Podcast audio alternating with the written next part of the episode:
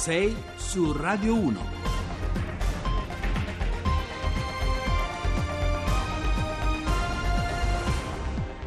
Buongiorno e benvenuti a 6 su Radio 1, Francesco Daiala al microfono. Eh, allora, puntata numero 231 del 22 giugno del 2018, sono le 6.08 e 31 secondi. Di che parleremo oggi? Allora, la prima cosa che faremo è fare il punto sui mondiali, finita, sta finendo la prima fase con Manuel Codignoni che è già qua accanto a me della redazione sportiva del GR.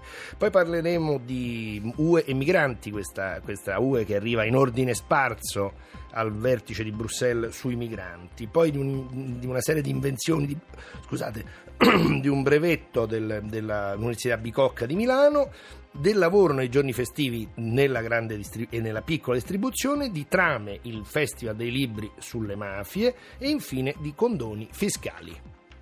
6 su Radio 1. Buongiorno, allora eccoci qua di nuovo con eh, Manuel Codignoni, redazione sportiva del giornale radio. Allora, che succede questa prima fase dei mondiali? Abbiamo un'Argentina che è proprio niente, a scartamento ridotto. Eh beh, questa è proprio la notizia del giorno, il KO dell'Argentina con la Croazia che ieri sera ha perso 3-0, c'è stata proprio il, la caduta degli dei, no? si parla della caduta di Messi, un giocatore che riesce a essere tanto decisivo con la sua squadra di club il Barcellona quanto inutile, passateci questo aggettivo, con la sua Argentina. La brutta sconfitta subita ieri sera dalla selezione mette veramente a rischio la qualificazione per la squadra di Messi che si trova oramai a un solo punto con due partite giocate e non è più padrona del proprio destino, mentre la Croazia è già qualificata, ora deve aspettare l'Argentina il risultato di Islanda-Nigeria e poi fare i conti perché una vittoria contro la Nigeria nell'ultima partita può non bastare alla selezione. Chi invece si è già qualificato ieri è stata la Francia che ha sconfitto di misura il Perù per 1-0 e quindi nel suo girone è una delle eh, poche squadre già qualificate. Al momento le qualificate matematicamente sono Russia, Uruguay, Francia Francia e Croazia, appunto. E però voglio dire, il problema di essere a scartamento ridotto non riguarda solo l'Argentina in maniera molto più palese, ma le grandi, Brasile, Germania. Eh, le grandi hanno tutte quante un po' steccato, dici bene Francesco, perché partendo dalla Germania che ha perso la sua prima partita contro il Messico, no? lo ricordiamo tutti anche la Germania campione in carica in difficoltà, lo stesso Brasile che alla sua prima apparizione ha pareggiato con, con la Svizzera da solamente un punto, Brasile che tra l'altro quest'oggi alle 14 scentra in campo con il Costa Rica per cercare subito di dare un segnale forte forte a questo mondiale. Oggi c'è anche un'altra partita, abbiamo detto in precedenza di Islanda-Nigeria, c'è anche Serbia-Svizzera che è l'altra partita del girone del Brasile. Quindi insomma un mondiale all'insegna dell'imprevedibilità, potremmo dire. Potrebbero non mancare le sorprese. Abbiamo visto invece molto bene in questo momento il Belgio, una Spagna che non ha giocato benissimo ma comunque estremamente cinica, è riuscita a pareggiare con il Portogallo di Cristiano Ronaldo e ha conquistato l'altra partita del girone appunto con un solo tiro in porta, ma alla fine dei mondiali serve anche questo. Insomma. Appunto. Bene, ringraziamo Manuel Codignoni della redazione sportiva del giornale radio. Grazie a voi. Che ci ha raccontato i mondiali. 6 su Radio 1. Allora, mm, adesso torniamo in studio, Francesco Daiala al microfono per un tema un pochino, un pochino più pesante. Allora, UE e migranti, per conciliare tutte le variegate, variegate posizioni in vista del vertice di Bruxelles di domenica. Abbiamo con noi Ferruccio Pastore, direttore di FIERI, Forum internazionale ed europeo di ricerche sull'immigrazione. Buongiorno. Buongiorno a lei e a chi Bu- ci ascolta. Buongiorno. Allora, eh, cosa succede? Allora, questa, questa, Europa arriva in ordine sparso mm, a un, a, un, a un, meeting invece che dovrebbe essere decisivo per la sorte di questi migranti. Tra l'altro oggi il manifesto insieme al Guardian fa questa, questo dossier in cui racconta nomi e cognomi e date di nascita di 34.361 migranti morti in mare eh, negli ultimi 15 anni. Dunque, insomma, che, che chi deve decidere a Bruxelles ci pensi bene. Certo, la storia appunto come ci ricorda questo tristissimo elenco è una storia lunga e oggi la situazione è tesa e conflittuale eh, e non è la prima volta, sembra di tornare alla, all'autunno-inverno di 2015-2016 quando un'impennata degli arrivi di rifugiati dalla Siria portò a una sequenza che sembrava interminabile di vertici europei che non concludevano niente.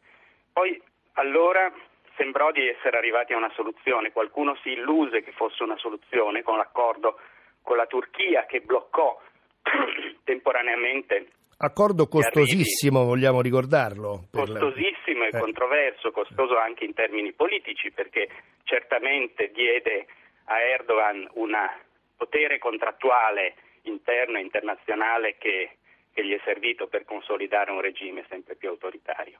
Oggi siamo di nuovo in quella situazione di, di panico politico, c'è però una differenza, questa volta non ci sono quegli arrivi straordinari, eh, gli arrivi sono su tutte le rotte mediterranee in calo, dalla Libia parliamo di un calo rispetto ai primi mesi dell'anno scorso del 75%, un quarto di quello che c'era l'anno scorso, e però questa volta il detonatore della crisi è tutto politico, è tutto interno alla politica. Sia a Berlino sia a Roma sono pezzi di maggioranza di governo che fanno capo in entrambi i casi ed è la cosa che colpisce a ministri dell'interno, sì. fanno una fuga in avanti, no? cercano di imporre un nuovo approccio e di staccarsi da prassi consolidate. In Italia una prassi di accoglienza, di accettazione nei porti di persone salvate, qualunque sia fosse la bandiera battuta dalla nave, e in Germania una prassi di apertura alle frontiere di terra. Questi, questi strappi dei due ministri dell'interno creano situazioni di fibrillazione politica nelle due capitali, rendono i due governi fragili, quello tedesco addirittura potrebbe essere sull'orlo di una crisi di governo. Sì. Ecco, ma su questo appunto, eh, a parte il, diciamo, il, ritorno interno di una, di una, crisi di questo genere, è, un, è, una, è, una, crisi, è un problema questo dei migranti che può far saltare l'Europa in qualche maniera? Beh, eh, la solidarietà europea è in teoria un pilastro fondamentale e si è visto che è un pilastro tutto teorico. Schengen si è detto giustamente per anni che era una delle grandi conquiste oggi Schengen è di fatto sospeso, eh, è di fatto sospeso alle frontiere interne e soprattutto è sospeso per chi ha un colore della pelle che, eh, non, che non è quello giusto e invita a controlli particolarmente rafforzati. Quindi certo il, eh, l'architettura può saltare anche perché eh, le soluzioni strutturali mancano, le due soluzioni di cui si parla, nei documenti in preparazione del Consiglio europeo di fine mese sono da un lato un potenziamento di Frontex e questo lo discutiamo e, e di fatto sta succedendo da anni, ma un vero potenziamento di Frontex, cioè una guardia di frontiera europea con compiti anche di salvataggio in mare e una, non potrebbe che venire insieme ad un rafforzamento della sovranità europea, cosa di cui nessuno sembra eh, voler discutere. Dall'altra parte stiamo parlando di l'idea della Commissione, che anche il governo italiano sembra sostenere, di piattaforme per lo smistamento dei migranti fuori dall'Europa, no? luoghi dove i migranti si rechino e chiedano asilo eh, con la speranza di poter essere accettati in Europa, in quel caso eh, traghettati eh, legalmente e in maniera sicura verso l'Europa queste piattaforme extraterritoriali dovremmo però capire dove farle. Si parla della Tunisia, ma la Tunisia non ha dato segni di accettare e d'altra parte parliamo di un piccolo paese e, fragile che è sopravvissuto. e secondo lei, brevissimamente, che purtroppo il, ten, il, tempo è tiranno, questo vertice servirà a qualche cosa o sarà appunto uno di quei tanti vertici di cui parlavamo prima che non, non concluderanno e serviranno solo a mettere forse in piazza le, le, le, le magagne dell'Europa?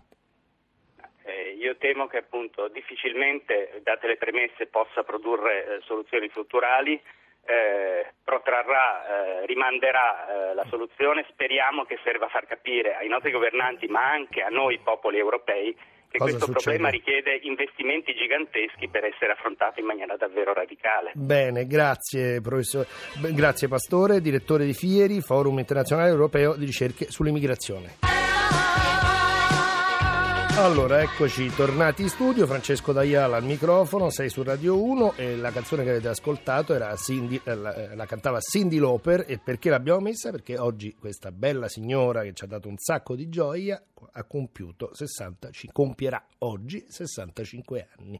Allora, passiamo al secondo argomento di oggi che ehm, è, diamo intanto il benvenuto al professor Sergio Brovelli, docente di fisica sperimentale presso il Dipartimento di Scienza di Materiali dell'Università degli Studi di Milano Bicocca. Buongiorno professore. Buongiorno a voi. Buongiorno. Allora, perché abbiamo chiamato il professor eh, Brovelli? Perché vogliamo parlare di una delle più importanti operazioni mai registrate in Italia per l'acquisizione di brevetti nati dall'attività di, un, di un'università pubblica. L'università in questione appunto è la Bicocca di Milano e la famiglia di brevetti ceduti per un milione di euro riguardano la tecnologia Luminescent Solar Concentrator. Allora, perché? Eh, allora, mh, quando nominiamo questa tecnologia, Luminescent Solar Concentrator, nata dalla, proprio dall'attività vostra lì alla Bicocca, insieme a quella del professor Francesco Meinardi, di che cosa stiamo parlando? Cioè, cosa sono questi, questi brevetti? Cosa prevedono? Dunque, questa è una, è una tecnologia, intanto eh, la correggo solo un secondo, che non abbiamo inventato noi in senso stretto, ma è una tecnologia degli anni 70. Sì. Ma quello che mancava da allora era la possibilità di realizzare dei dispositivi efficienti e grandi. E questo è perché c'erano dei colli di bottiglia tecnici riguardanti eh, alcuni componenti di questi dispositivi. Ora che, che ora avete risolto. Sì. Certo, questi dispositivi sono di fatto delle lastre plastiche che contengono dei eh, delle particelle che assorbono la luce del sole e la, la, la concentrano sui bordi della lastra, dove si possono collegare delle celle solari e quindi trasformare questa luce in elettricità. Cioè in pratica io metto una lastra di plexiglass, un, un vetro in qualche maniera, non, non, fatto di plexigas e prendo ovviamente la luce del sole e che cosa succede? Che lo trasformo in energia per casa mia.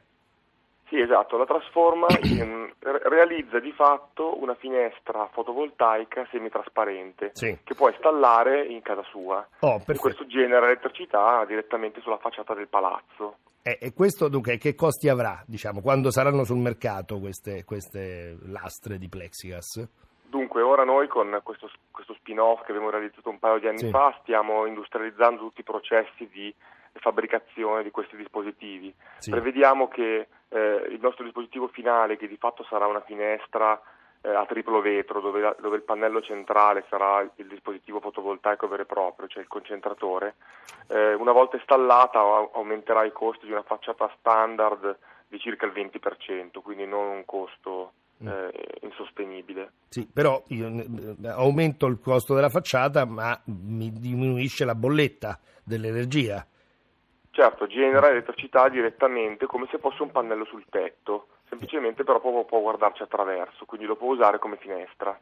Ho capito. Senta, e su questo allora quanto richiederanno una manutenzione costante, costosa? Come, come saranno queste, queste no, in, realtà, in, realtà saranno, in realtà saranno delle finestre eh, da quel punto di vista sostanzialmente standard con l'aggiunta del cablaggio per portare l'elettricità fuori dalla finestra e collegarla alla rete dell'edificio. Sì. Eh, in realtà noi come Glass to Power, che è questo spin-off che abbiamo realizzato, eh, usiamo uno slogan che è energia invisibile, perché di fatto l'utente eh, quasi non percepisce la presenza del dispositivo fotovoltaico, perché appunto eh, non ha impatto né estetico né di fruibilità da parte dell'utente, è semitrasparente, come se fossero degli occhiali da sole. Sì.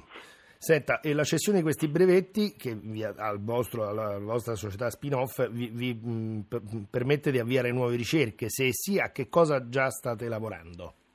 Sì, esatto. La cessione dei brevetti è, intanto è un passo importante per l'indipendenza del, de, dello spin-off e poi apre la possibilità di andare avanti con l'industrializzazione di questi prodotti.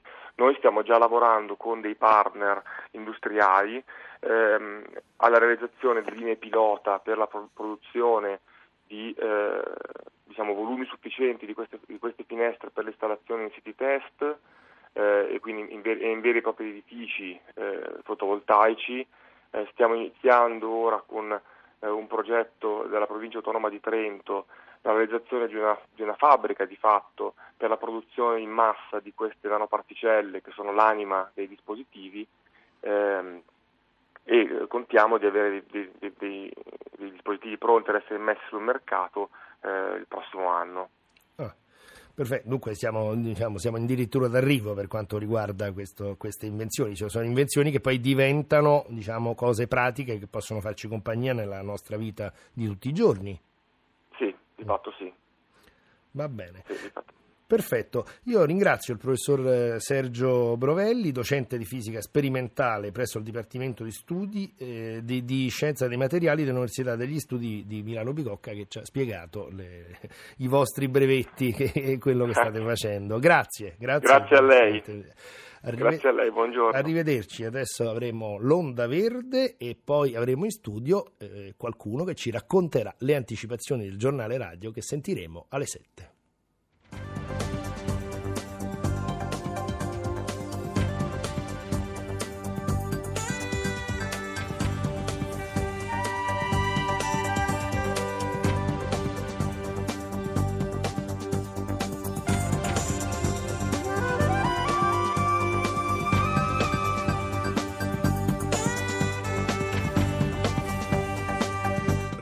Radio 1.